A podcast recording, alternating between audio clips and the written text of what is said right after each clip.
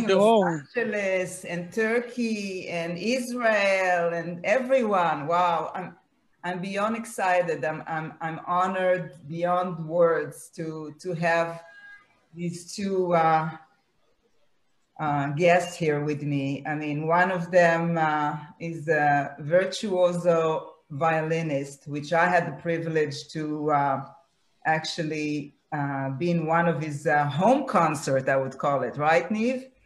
It's Niv Ashkenazi.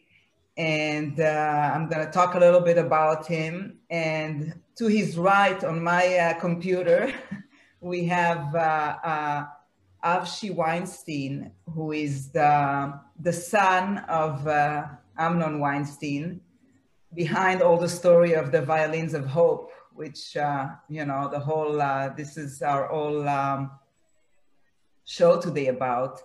And I have to start with how uh, this whole thing happened and uh, I, I, so I got a chance to to watch uh, Niv play about I don't know maybe it was two years ago I don't even remember when something like that.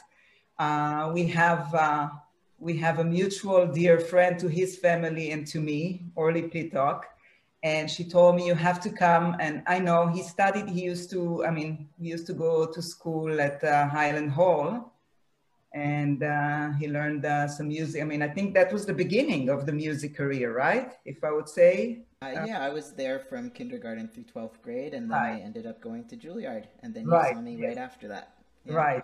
So, so the reason I'm, I'm mentioning Highland Hall is that uh, the concert that I came to see was at one of the parents of uh, uh, a bunch of alumni from Highland Hall. She has a few kids, and she did a concert in uh, in her home. I don't remember exactly what was the concert for. Maybe you can just. Uh... Yeah, this was um, actually both my wife and I were uh, preparing for some auditions. So this was a practice concert where we just got to run our music uh, in preparation and make sure that we felt good. So ah. it was not our usual type of concert where we try and make it so that you guys have a lot of fun and we pick music that you guys will enjoy. This was you guys getting to suffer through whatever they wanted oh, us to play. And what a suffering it was. what a suffering. I mean, it's I mean, I'm, i must admit, and and you hear it, uh, you hear it when when when I read uh, Niv's bio, you can say that I think this is probably also his mission, how he he connects to people through his music and you can feel it when he's playing. We're going to be lucky enough to taste a few minutes of it, uh, you know, later on after we talk about the violins. But it it it goes straight into your heart and and captures it and and holds it when he plays. And it's uh, I can't you know I can't describe it more than that. But anyway, so I so I went to this concert and and all that, and it was amazing and everything and uh, I think it was two months ago. There is those Israeli magazines. I think it was two from two months ago, correct, Niv? Around there, yeah. Yeah, it's called uh, uh In America, or uh, uh, yeah, something like that. So I'm flipping through the magazine, you know, really fast and all that, and then I see his picture, and I'm like, hold on, what is that? And I see the title, Violins of Hope, and I'm like, wait a minute, you know, and I start reading it and I, and I had tears in my eyes. Even now that I'm talking about the subject, I had tears in my eyes and I'm like, oh my God, what, this is the same, the same guy that I saw playing the violin and all this. This is, this is incredible. And I called, you know, I read the whole thing and I called my, my friend Orly and I said, look, I have to talk to him. I have to, I have to bring him to the show. I have to, I have to i mean i want the people to hear the story because uh, this is a story of, of hope for the jewish people it's not just a story i mean it's a story of violins of course but it, it goes beyond that it goes through generation it's it's it's a story that takes us to the time of what when all those horrible things happen and and the family the, the weinstein family where i'm uh, you know obviously i'm going to get into it sec- in a second. They they are the one who who who I don't know the word is captivated everything and and and I think the word is preserved. Preserved, yes. They are the ones who preserved, and and it says in the history that, that in the in the bio that uh, the father of Avshi, Amnon, he mentioned that that to repair and to restore some of those violins, some of them were in such a bad shape that it wasn't even it wasn't even about like uh, profit or anything.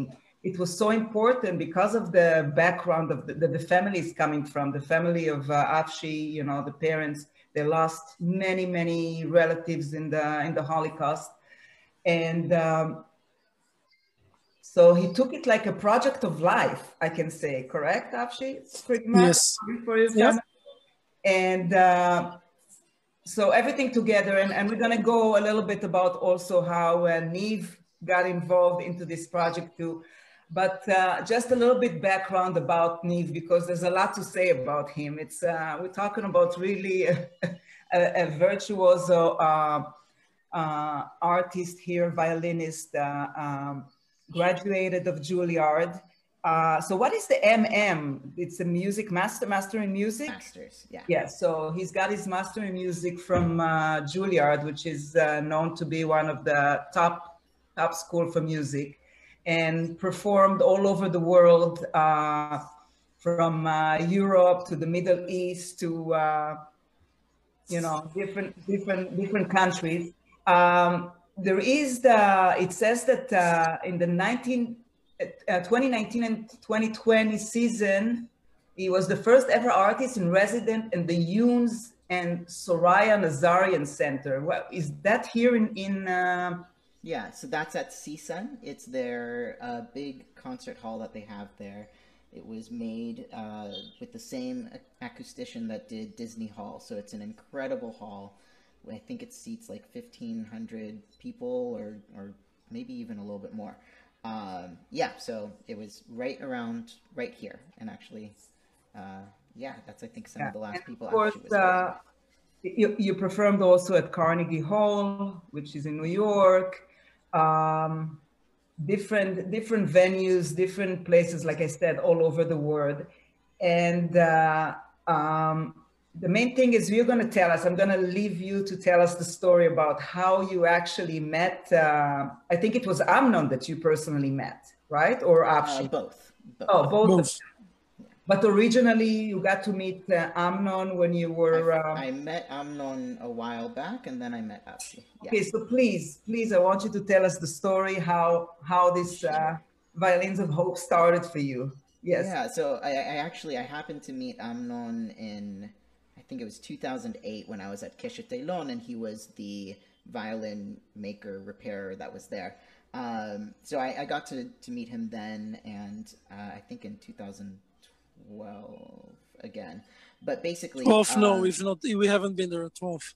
Oh, okay. Then he was there the first time, and he wasn't there then. Yeah, yeah. yeah. I just assumed if it was Keshet Eilon, he must be there.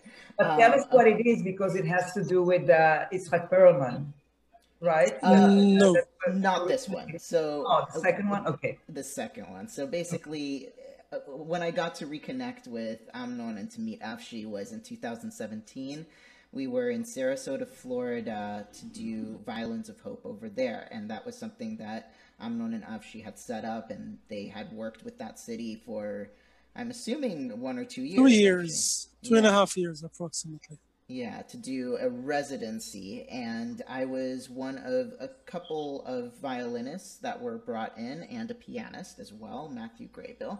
Um, who I will talk more about later because he has a bigger role. Um, yeah, so we got invited by the Perlman Music Program, which is run by Itzhak Perlman's wife. It's a program for um, for students uh, starting quite young and going through college. They have different programs for students in terms of chamber music and orchestra and coming together, usually during breaks, so summer breaks or winter break. Um, and over there in Florida, they have their winter residency. So, having done some of their programs, they had asked me to come and some of their other alumni. Um, and that's where I met Avshi on, on my first day there. And it's uh, not a very bad place to meet, Sarasota. no, it's a great place to meet. Um, so over there, what we did is we ended up doing about, uh, I think it was usually two schools during the day and then a public concert at night every day except for weekends. Um, and it was, I believe, a two week residency, that one. Um, yeah, we've I've been there a bit longer, about three weeks, but yeah. Hmm. Okay. Yeah, so that's where I met Avshi, and uh, that was that was great. That was a lot of fun getting to know him, but it was also uh, it was a very powerful experience. It was my first time playing on these instruments. I had heard about Violins of Hope since the time that they were in Ohio, and um, I hadn't really been in touch, and so this was really great to get to to try these instruments. And um, I have one of the instruments here today that I'll show you, and that actually yes. kind of all happened because of us meeting in Sarasota. Yeah. Uh, Hi. Uh, I just want to you guys to tell a little bit to our audience who are joining us right now. Uh, we have Niva Ashkenazi, a virtuoso violinist who is well known and very well respected by the community.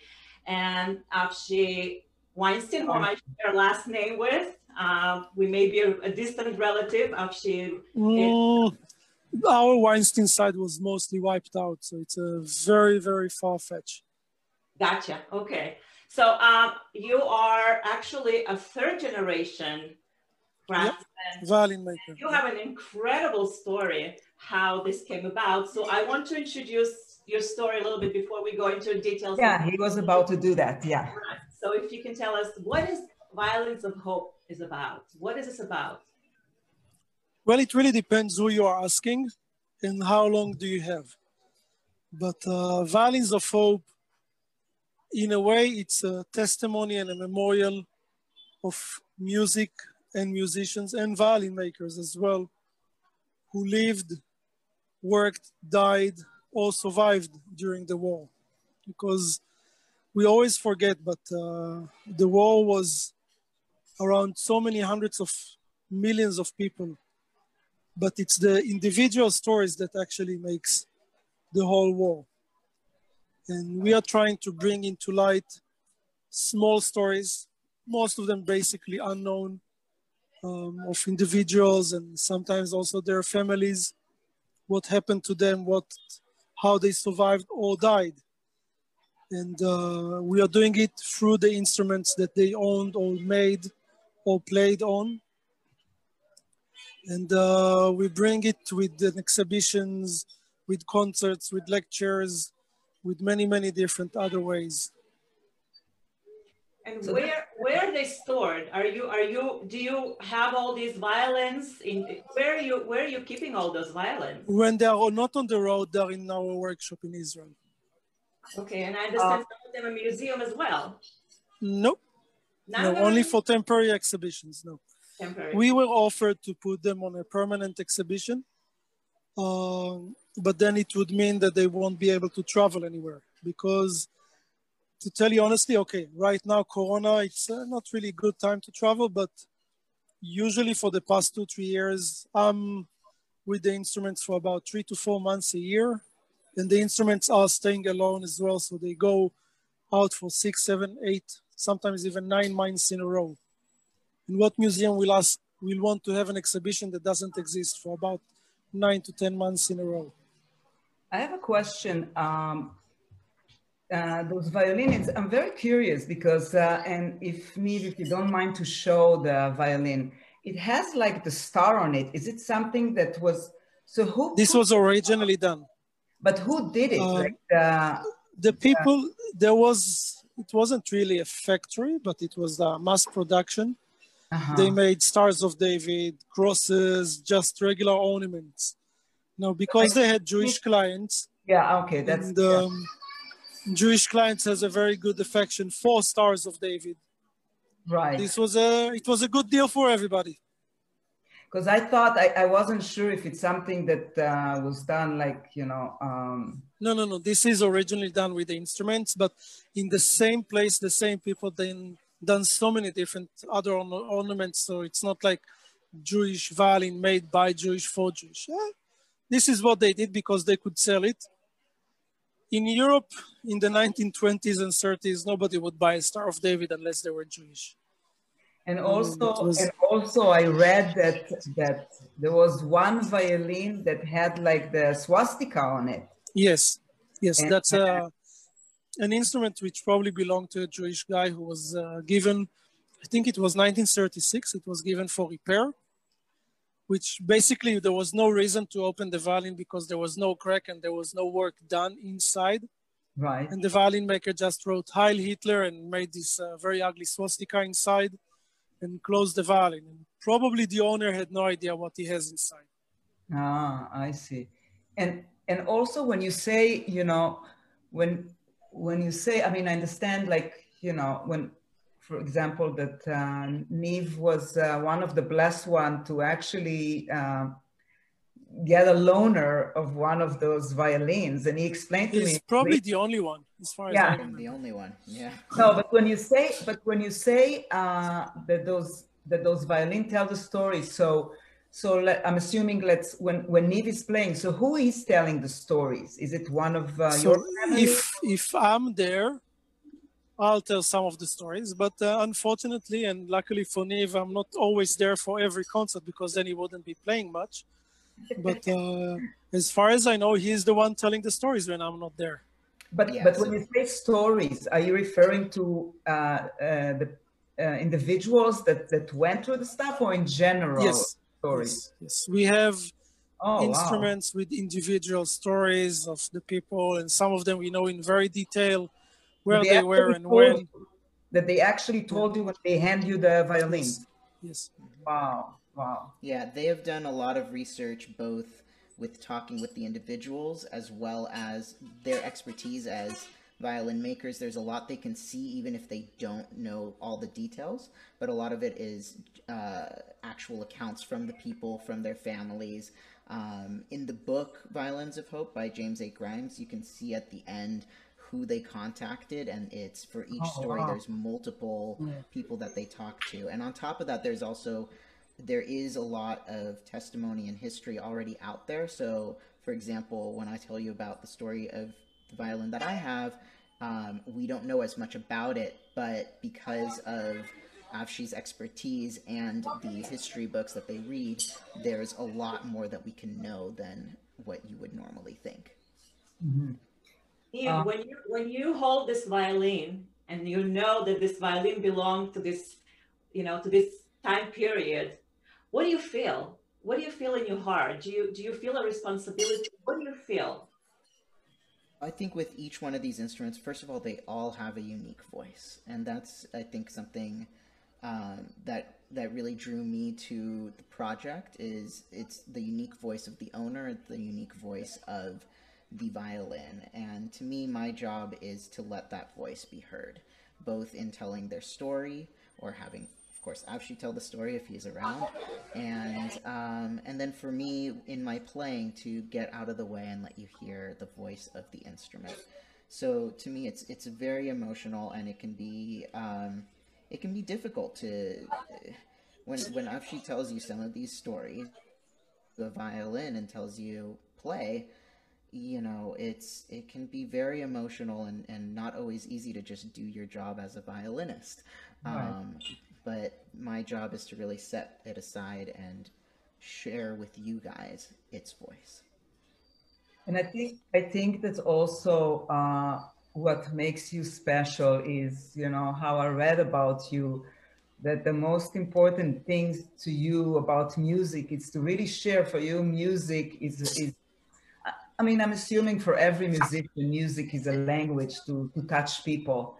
But I think that you that you um, express it even more than other i would say that it's really something um, that it's part of you. Like you know you take it to another level. If if i'm i'm explaining myself right am i you want to talk about we all it? try to do that. Yes absolutely. It's it's always about the music and about creating a connection with people and i think that's something that all of us musicians strive to do yeah right Okay, um, and the other thing I wanted to ask is, uh, I wanted to ask Avshi is, do, I mean, do any of these uh, people, are any of them alive? Any? Uh, uh... oh, that's a good question. Um, I'm trying to run most of the stories in my head. The people that I know, I don't think so. Um, don't forget, you're talking about people who are not young kids. Right. These were either uh, early 20s, 30s, maybe even older. So no survivors. So they would have been already now oh well over 100 so not no but like uh, eh, so but any there is the, the wife of one of the people that we has is Valin. she's still alive. She's 96 or 97 oh wow. We even met her again last year. Did she ever uh, go to a concert? Yeah, yeah, yeah. Oh wow. She did. Um other people who are uh, let's say the wife or husband not that i can remember no but how did it, how did they actually get to meet your friend? How did they, you know, get a chance? They to... heard about us. How back back? Where were you? We we're doing projects for quite a good amount of time. It has some kind of publicity, and uh, people hear about it. Actually, you are the third third generation craftsman. Your grandfather started this. Uh, yep. That is was it back in Vilna? Or is it in uh, Lithuania? He, my grandfather actually finished uh, conservatory in Vilna on violin and viola. But uh, he was a Zionist. He wanted to immigrate to Israel, and he realized that going to Israel as a violinist doesn't really make sense because Israel was full of excellent musicians in this time. But he said, okay, someone probably has to repair their instruments. And he went learning how to maintain instruments. He was not a violin maker but he knew maintenance and he small repairs. He was a musician. Yeah, and this is what he did. Yeah. And then it was to went to his son. My father was actually went to violin uh, making school in Italy, and later on he went to France to do his apprenticeship in uh, high level restoration. And uh, I studied with my father. So did you inherit the love and passion for the violin or for the music or for the story? Music, yeah, I like music, although I was uh, never a good violinist. And there are too many people who can uh, vote for that. But uh, I like the working with the instruments. I mean, I like the craftsmanship. You, do you have children of your own? Do you have uh, children? Yeah. And you think that they will uh, continue the my son is six years old. If you give ah. him a knife to do some work, it's gonna be bloody, and most probably he's. Uh, my little one is uh, four and few months. Trust me, I would never give her a knife. She's too dangerous with these things. Well, give them some time. They're still young. Yeah, they have time. Well, Niv, Niv, how old were you when you first time picked up a violin? Um, I started when I was about six. Uh, but I actually fell in love with the violin at the age of two and a half uh, in Israel. Yeah, tell us the story because I read about it. So yeah, there was a, a, a busker, a musician on the street, and um, they were playing, and we were, I think, near. It was in Tel Aviv, like near Dizengoff Center, and um, yeah, we stopped and listened. My parents thought, you know, we'd listen for a few seconds and then move on, but I didn't want to leave, and. Uh, afterwards, I kept asking for a violin, and eventually uh, we decided at age six to actually start. So I think it was it was good to wait, and um, yeah. And when you held, do you remember when you held that violin at that young age? Do you remember the memory? Do you have that memory? Uh, not the very first time I, I held it. No, not at this point. But I do do have some some memories of some of the early lessons with my first teacher. Yeah. Do you, do you remember at all during your growth with the violin, your musical career? Did you ever, like as a child, did you ever feel like, no, it's not for me. I'm done with it. It's over. I'm not interested. Forget about it. Um. Well, I think it's fair to say that I've talked with quite a few at least uh, musicians from Juilliard, and I can tell you that um, I think that many of us reassessed every year whether this is still something we wanted to do. Um, the environment is wonderful at Juilliard, but it's it's obviously intense, and just the music career in general is intense. And I think everyone, well, I, I can't say everyone, but I think a lot of people at some point or another have reached that point where they're like, is this really what I want to do. Is this worth it? Because you just you you hit some walls every once in a while.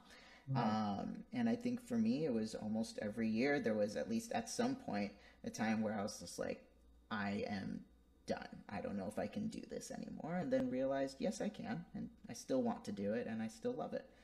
Um, so it's um, it's an intense career, and it's an intense path even before you become a professional. So it's uh, it's a big commitment for for kids really to even get to that mm-hmm. point where they a lot can of practice take it to time. that level. Yeah. A lot of practice time.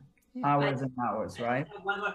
I, I was a very question to Niv, uh, uh, to um, to Af, Avi Avshi. Um, how does it feel, Avshi, when you know that the instruments that you're fixing and you you're taking care of, and you're literally treating like a child, to pass it on to somebody who is a virtuoso, somebody who is really appreciates the music? How does it feel? Does it feel well it feels like a this isn't the achievement i mean this is what you want to have and this is the bottom line like okay you can do a great work but if nobody appreciates it nobody's going to hear it nobody's going to see it why to do it and violence to have the chance to have it done and the instruments being played and in the places that we are playing which is from berlin philharmonic to the cleveland orchestra and some of the very top best musicians in the world, it's a great feeling. I mean, yeah, they've worked uh, with such amazing musicians, just from like she was saying, from famous soloists to famous orchestras to famous, you know, chamber groups. Um, and it's really been, I think, a moving experience for for all of them to get to play on these instruments that they restored. Right. But, you are you are basically you are. I just want to make sure, Batsheva, I'm going to give you right back. I'm going to give them right back to you. I just want to uh, I want to get this point across. You know, that you are not just playing music. I mean, music is beautiful, and we love it, and we appreciate and admire you all the time. But Avshi, it's, it's you you are basically progressing the history of the Jewish people by educating the world through music. This is an incredible incredible responsibility. But this is not only Jewish. We do have some some other stories as well. Yeah. We have stories of non-Jews as well. Yeah. I mean, this is another way to talk about a subject which is in general only suffer and misery and uh, hope and tears. Mainly hope. Yeah. Yeah, but there was not that much hope oh, for most then, of those yeah. people, unfortunately but I think it's it's preserving, like like we said in the beginning, it's preserving. Uh, so so the history of these people doesn't diminished. You know, it's something stays there as the more you play. But I want I want before. I mean, he we get we're really lucky that we're gonna have like maybe a few minutes of uh, of Niv playing for us uh, um, the Nigun of Baal Shem Tov, right? That's what. Uh, and I have to say, I've been I've been to the Baal Shem Tov uh, uh, tomb in uh, in the Ukraine, and when I was playing this music, it, it took me it took me back. It took me back like as if I was if I was at that time. I could. I remember I was there, and I, I the music it filled me up, and and it it's you know it's and it's part of I, I listened to it on Spotify and it it was play. It's it's a part of a, a new uh, record that just came out for you, mm-hmm. that you're playing with the violin of hope, and uh, but I just wanna I just wanna find out before you do it, how did I mean because like like like Avshi was like Avshi was telling us, I mean a lot of virtuoso musicians are are playing those instruments all over the world, but how did it how did this connection happen that you know he came to you you know that you actually got the violin here? It's very special not you know there's a lot of violinists here but yet you were the lucky one to you know to be part of it and the special one. So i just want to know how how did that particular moment happen if you can share with us and then uh, you know i'll be more than than grateful to hear a few time few minutes of your uh, music that will be amazing like with many things in this sort of way, it wasn't uh, one particular moment. It was just kind of events started. And uh, right. so back in Sarasota, I met Avshi, and at the time I was working with a choreographer in New York. Um, and we had, since 2012, been working um, on a, for lack of a better word, show that had to do with the Holocaust and his uncle's story and how they survived. And um, he actually flew in. He when he heard the work that we were doing and and I had told him about Avshi and about Amnon, and he was so inspired. He actually flew in from New York to to Florida, and he came and, and met with Avshi. Um, I wasn't even the one that asked for the violin. It was um, it was it was Gabe. Uh, and I think that they found, if I remember correctly, that they had some relatives that ended up in the same place and and, and things like that uh, with him and, and uh, Amnon and Avshi. Uh, and so we had a, this was in February that we were in Sarasota, and um, Gabe and I had performances in May. And so we asked if we could borrow an instrument, and Avshi said yes, which honestly took me by surprise because I had known him for two days. Um, and the fact that he would trust me with something like that, I that was that in itself was such an honor. So um, I went to the shop in April uh, in Tel Aviv, and I tried about ten of the instruments that weren't going to go immediately on tour with them, um, and I picked this one out. And uh, then we did the things in May, and before I could give back the violin, uh, she reaches out to me and says, There's someone else that wants a performance. Can you go do that? Yeah, sure. And that happened a few times. Um, and then we kind of, I think it was about a year ago, we kind of had a conversation of let's just leave the violin with you for now. And um, th- there's a lot of event, Violins of Hope, as, as Avshi was telling you, it, a lot of what they do is very big productions. And these productions take years to plan. Um, you know, for Sarasota, but they don't fit anywhere. Yes. The problem exactly. is that you have the very very small places that wants to have something off or taste off, and uh, they cannot afford bringing the whole thing or bringing bringing a part of it. Mm-hmm. So uh, that's where I that's the in. place where Niv is uh, is easier to bring yeah. And, and why did you choose that particular one that you chose? I'm just curious. Was there something that um, you were drawn to in the sound or? Yeah, and this is something I'm sure Avshi can can tell you about. Um, uh, each instrument is alive. You know, it's a piece of wood. It breathes. It moves around. It moves around with the weather, but just you know on the day to day. And uh, these instruments, they are repairing them, and people are playing on them but not all of these instruments are getting played on constantly. So when instruments are being played, um, they change and they grow, and they really need that in order to stay alive. And um, no. those 10 instruments, yeah, go for it, actually. Instruments which won't be played will preserve longer. They won't sound as good as instruments which are played, but mm. looking on a preservation side, mm. they'll preserve much longer, nothing to do. Yep. Um, but in the end, these instruments are meant to be played. That we want them to be played. We don't want them to sit down as artifacts. We want people to hear and listen rather than just to look. Actually, Avshi sounds like he's a doctor. I can take care of the violin. I can fix it. You just play it. It's that's it. That's the bottom line. I can do anything that's that's you can almost do anything on an instrument yeah the question is of course is it worth it or not in this case because these are very unique instruments with very unique histories most of the instruments we have they are they are not good instruments because this is what those people could afford right this is what they could get either during the war before the war or because they were simply very very poor people right and it doesn't mean that they don't have the right to be heard. So we put a huge amount of work inside, and some of them are sounding very, very well. An incredible job. And with this instrument, this one was the one that grew the most in that hour. Oh. It was simply that it changed the most, and I felt that it would continue to change, and it has.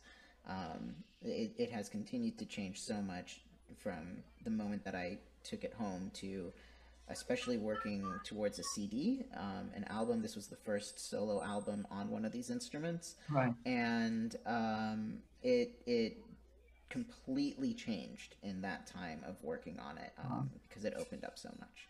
Yeah. And, and how did you choose for that particular album, which is the solo album with you? And you wanted to touch upon the the pianist a little bit. You wanted to mention him.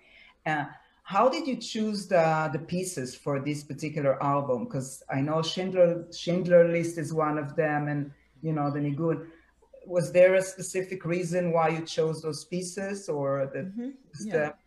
So uh, I'll start with the beautiful part about Violins of Hope and working with Avshi is um, the the goal is to get these stories out there, and right. how it's done, as long as it's done well, is a lot of the time up to the player. So a lot of the time we play classical music, you know, whether it's German music, French music, Italian, whatever. Um, for this album, and uh, I was working with my wife, who um, is is a, a, grandchild of survivors, um, and what we wanted to do was to highlight composers that were affected by the Holocaust specifically as much as we could as well uh, as composers that were from the lifetime of the instrument. So we picked a lot of uh, pieces where composers either fled before um, the war or ones that were in concentration camps. Some survived, some didn't. And then the rest was sort of iconic Jewish music that really changed the sound of Jewish music. Um, Nigun is one of them. Um, there's another composer, George Perlman. They were part of a movement to create a Jewish sound. It was part of the nationalist movement. Um, Schindler's List is just one of the most iconic uh, pieces, and everyone knows it, whether they know where they know it from or not. Right. Um, and so we did that. And then finally, we also um, wanted to represent the future of classical music, and that's where uh, Sharon Farber, who I believe was on your show before. Right, so, yes. Yeah, so we we approached Sharon and asked her for a piece, and she she arranged uh, a previous piece that that she did um, and created it just for us. Um, and it tells the story of Kurt Lowens, who was a hero of the Dutch resistance and a survivor and he ended up being one of the translators um, when they were telling the top Nazi officers that it was over. Um, so mm-hmm. it has narration and kind of tells the story from his his words as well. Um, but the part with the pianist was, um, I'm sure Avshi remembers this as well, but uh, the pianist that was there in Sarasota was Matthew Graybill, and uh, Matthew and I both went to Matt and I both went to Juilliard, but we didn't really know each other well over there. So um, this was our first time really getting to know each other and getting to play, and um, I just knew that this is the the perfect person for this. Um, there's I've gotten to work with so many wonderful pianists, but there's um, I've I think Matt and I both felt that it's just so easy to play together it's one of those things where we just understand each other, um, just chemistry and how we think. Um, that it was it was just such a joy to get to do that, and we were really lucky that he, we were able to fly him in for that.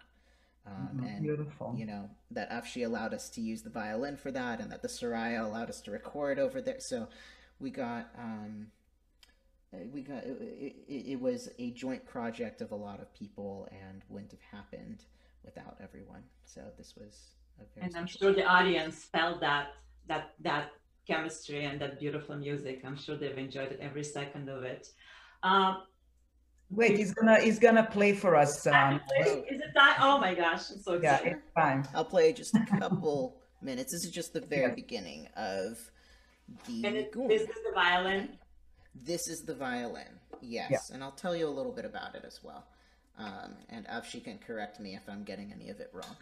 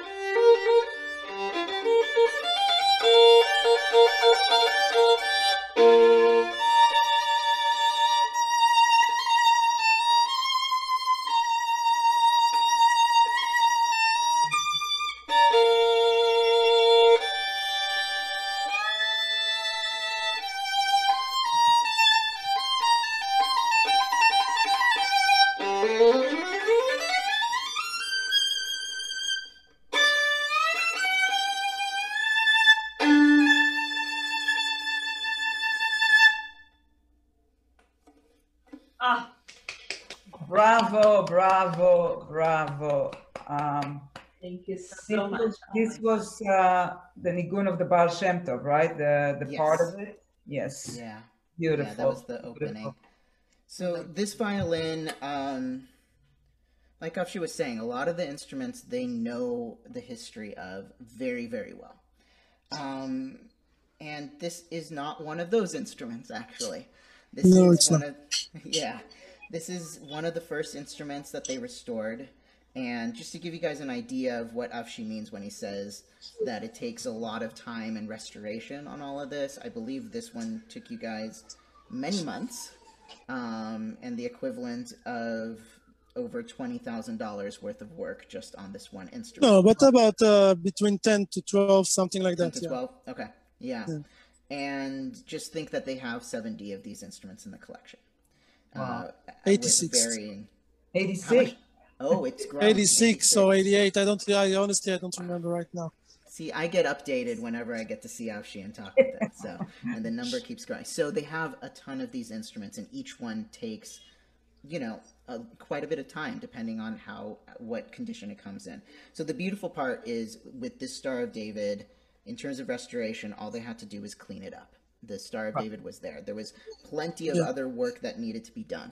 Um, but everything from, and this is what they always do, everything from the pegs and down, like whatever they can, they're using stuff that was from the time period. It might not have been original to the instrument, but would have been from a factory that would have potentially provided it for the violin maker. So these pegs come from from a place like that. Um, what they can find is that this instrument was probably made in the early 1900s, probably around Yugoslavia. I'm sure.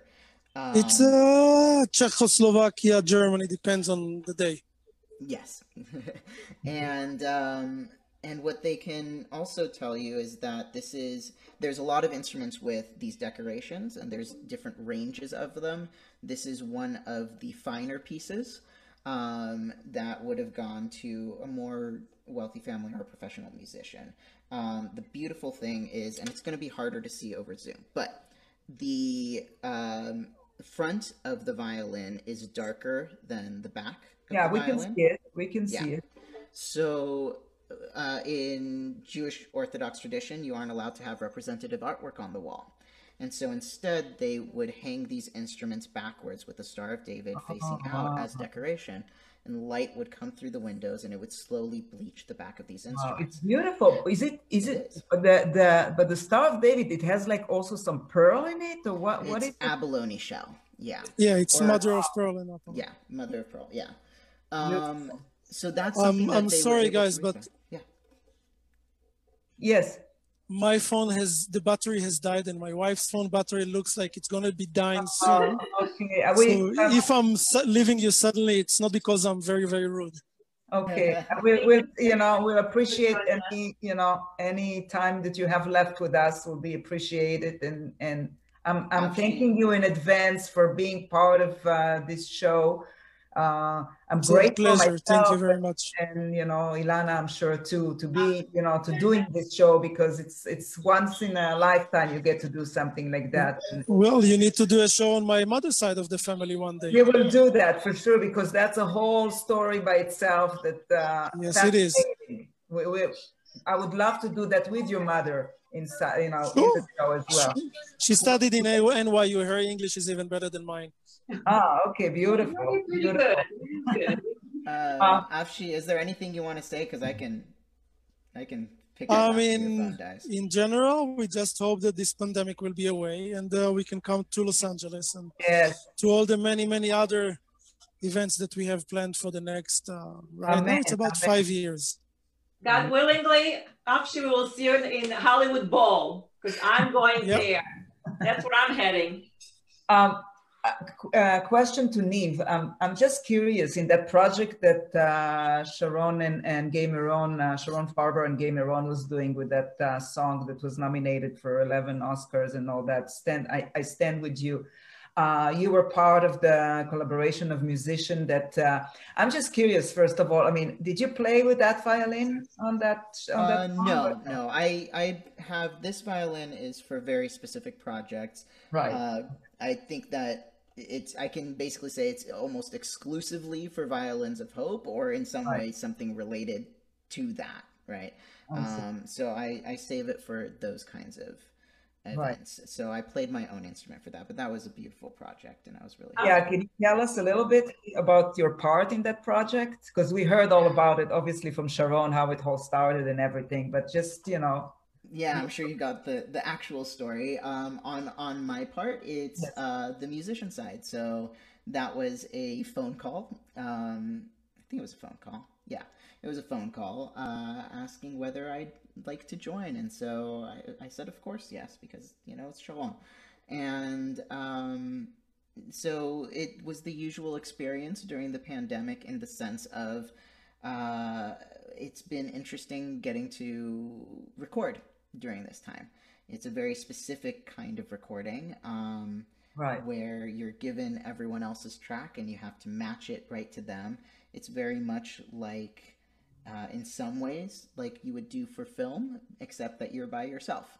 Um, and you don't have the composer right away telling you what they want changed or anything like that. So, um, but it was a, it was a wonderful experience getting to do that and uh, getting to see it, and they did such a beautiful job on yeah, that.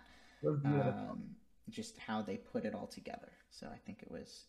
And I'm sure they Twizzard they Twizzard picked every musician in that. It, it's not like a coincidence. They, everybody was picked there. They knew not who like they a, wanted. Yeah, yes. from I think it was all people that was that were very meaningful to them that they knew that they wanted to bring on. Yeah. And what a nice experience. What a, what a new experience during pandemic to be able to do something that's so unusual and so no nobody mm-hmm. thought about this. It would never have been, you know, come to life if not the pandemic. Uh, before we lose Avshi, I have one question that somebody has asked me, a child asked me, Avshi, why are you doing this? because I think it's something people should know. And uh, I think it's something that many people don't realize the hope and the way people had to struggle and the single stories in the Holocaust because you'll mostly run into the very famous stories of uh, uh, people, but you won't hear about the daily, the daily people, the, the, the millions of stories that actually made the history. It were part of history and uh, has a small thing in, in it. Beautiful. But I think it also it also has to do with the fact that, uh, like Avshi was was uh, mentioning, that you know to bring uh, hopefully you know uh, God willing, his mom to to the show and tell her story. So there's a lot of uh, the, there's a big story behind you know the family of Avshi. You know how you know what what uh, the family of the mom went through. And you know they lost um, from what i remember Niv was mentioning 400 people from the family was lost. no that's my father's side. Oh that's your father's side. But from your mother's side also no they killed. Oh they, they, were, they were the, the, partisans. Right right they right. were the partisans yes, yes yes. From defiance. Yeah the movie defiance. Yeah. so um I think that uh, that, like you said, I mean, you know, when we think about the Holocaust, uh, unfortunately, there's so there's so uh, such a small amount of survivors these days. You know, to tell that to actually tell from their mouth the actual stories of what they went through and all that. So I think that this project of Violin of Hope, it's basically like having all these people standing there and telling the story because, like you said, obviously most of them are not alive, but in general, you know, soon soon. I don't know how many people are, are you know are going to remain alive you know now when we have the holocaust um, uh, memorial day. So we still are lucky to have some people to go to to different uh, uh, places and tell and share the story and all that but soon they're going to be gone too. so, so we are lucky enough to have a project like that that is actually it's like bringing those people there to the to the stage you know? But when when when musician like like uh, Niv Ashkenazi and like other great musician you know virtuosos that are playing this music it's basically you are telling the story. They are telling the story you know? It's it's like if those people were there. So i think that this is uh you know you're doing uh what you're doing with this project, it's it's even beyond. It's not that I'm downsizing the music. It's a big part of it. I mean, it's but it's. Niv, Niv, why why are you doing this? What is it? What is it for you in this project? Um. Well, I think that uh, a lot of it was well, it was actually a, a kind of a difficult transition for us when I started working with this because um, how close it is to my wife's family. You know, for them, as for Avshi, this isn't ancient history. It's something that she grew up with and grew up knowing, and um, each family deals with it with, in a different way. But uh, we had lots of conversations of how uh, where the comfort level was in terms of how things are presented and why. And um, I think it basically came down to um, the understanding that to, to tell these stories is important, to make sure that people remember these stories. Like Avshi said, both the, the well known stories, but also the ones of every day, um, the ones that we don't know about. And for me, with this instrument, since we don't know too much about the owner, we know that they survived and made it to the U.S., and that's about it in that sense. The rest we can piece together.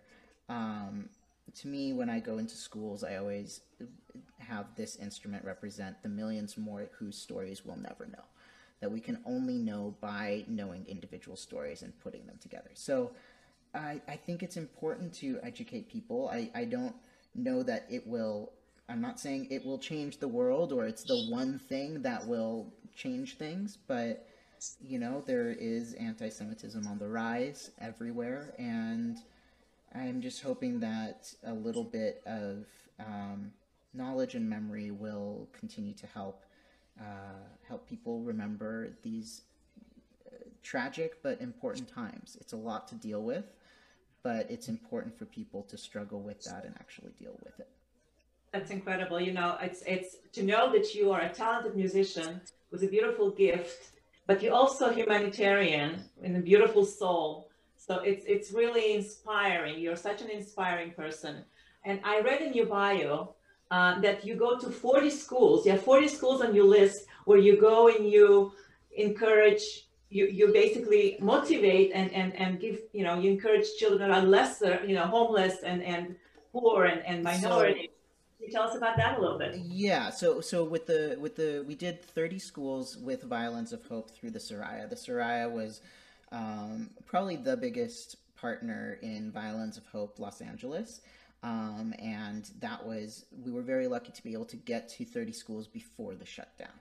Um, we'll see what we we're still trying to figure out how how we can extend that and what we can do. I actually recently did uh, a workshop for teachers. We had, I think, about 70 teachers uh, at the Art Institute um, at the Soraya, and we were talking about, um, well, I was talking about Violins of Hope and music, but they had many other artists, and they were covering um, different things that are quite important to our time right now um, with racism and immigration and different subjects like that and how to bring that into classrooms. So I was working with that. And then in terms of what you were talking about with um, homeless shelters and things like that, that's through Violins of Hope.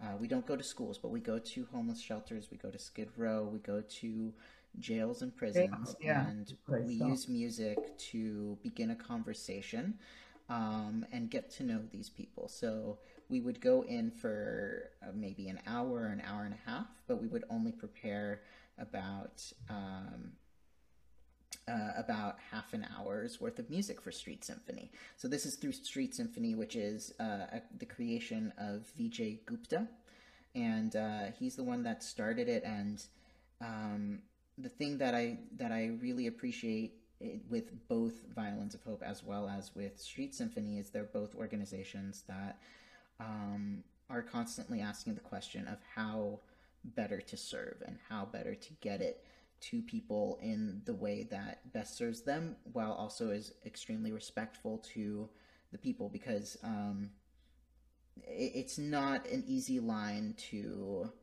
uh, to walk for a lot of these organizations. You want to make sure that you're helping. You want to make sure that you're helping in the right way and helping them but on the other hand, there's also the side where you need to be able to keep it going and keep it sustained. Um, and uh, generally, when it comes to publicity, there is a desire for certain kinds of stories, and those aren't always stories that are empowering the people that they're trying to help. So, both these organizations, I feel, um, take care of that in a very caring way. So, I'm, I'm very proud to get to work with those kinds of organizations. That's beautiful. And you do all free, no no charge. This is this is something that you do for absolutely voluntary. Um, I mean, to some extent, yes. To some extent, no. It sort of depends. Um, as I mentioned, you know, we have to be able to sustain it. For me to be able to do what I do and, and continue to be able to do it, I have to be able to, you know, I still have a wife, I still have responsibilities, so we have to keep that going. So there's there is luckily some donors that that provide that for the musicians that participate. For example, in uh, in Violins of Hope and in Street Symphony. Um, but most uh, much of the time, it's not always you know. Um, it's not the same as like a as, as a different concert but it's something that's important to me but we have to still i think this is something yeah, that, that is hard for people to understand is there's so many free programs that musicians do that are that are not actually free um, whether it's uh, that they aren't getting paid or they are getting paid, but someone is paying something at some point in order to present these right. things. So um, it's it's important to keep being able to do that, and part of that is to allow people to have the freedom to choose to do this kind of work. Um, and for that, they need to be able to to do that al- alongside other things. Uh, yeah. We, we're we're getting uh, ready to our finale, yes. as we said in the music uh, in the music world, the finale, the, the final piece.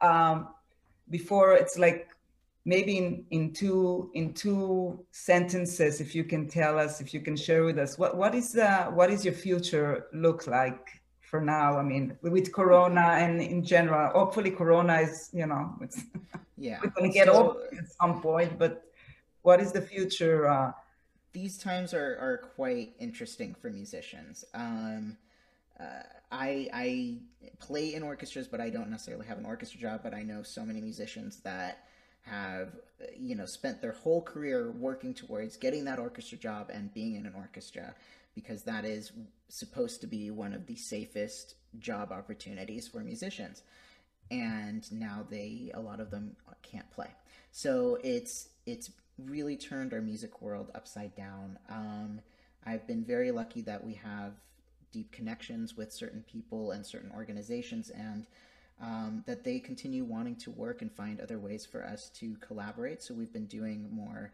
recordings and live events or pre recorded um, things, which is really wonderful to get to do. Um, and we're just kind of all waiting for that time when both we feel comfortable and audiences feel comfortable to come back to the concert hall and we can go back to doing live music.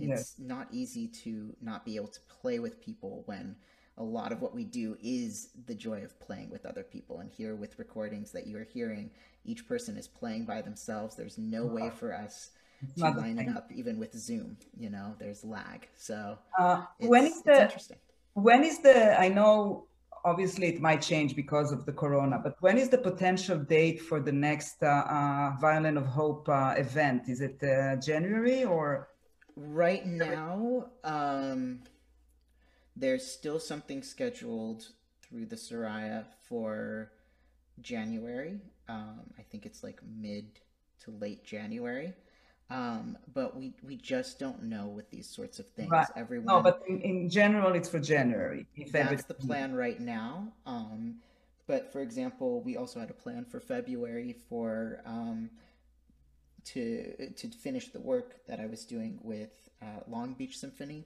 and they recently announced that they are skipping the season.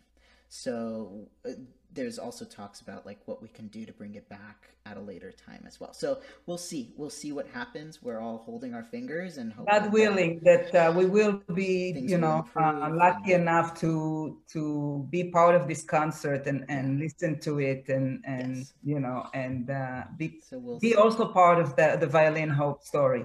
And I'm ready. Yeah. I'm ready. I'm ready.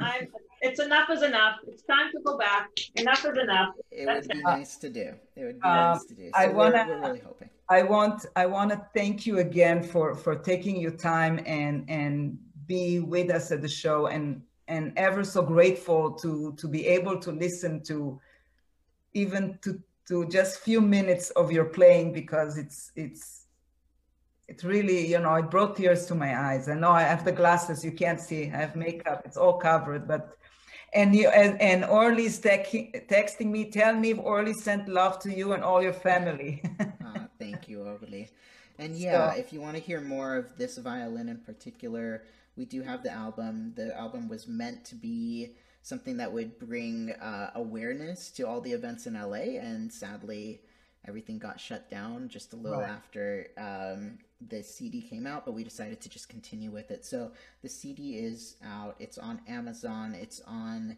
Spotify. It's on iTunes. Um, and it's called Viol- uh, Niv Ashkenazi Violins of Hope.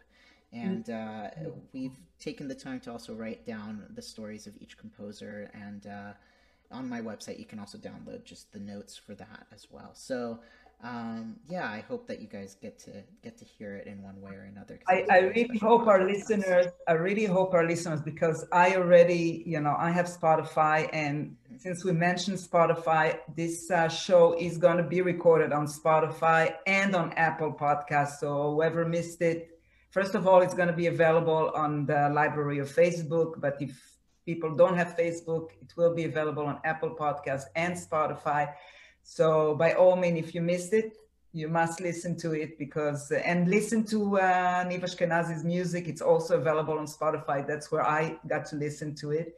And again, I'm, I'm ever so grateful for you to join us to our show Boker Tov and wishing you just uh, you know the best of luck for your um, future work and we hope to uh, hear from you really soon and, and live not just you know amen. Thank you so much it was such Thank a pleasure honor keep doing your great job yes. you're great terrific thank you so so much it was such an honor for us Amazing. thank you guys thanks for having me All Say right. hello Sharon I will Bye. Have a great day. Hello to you, wife.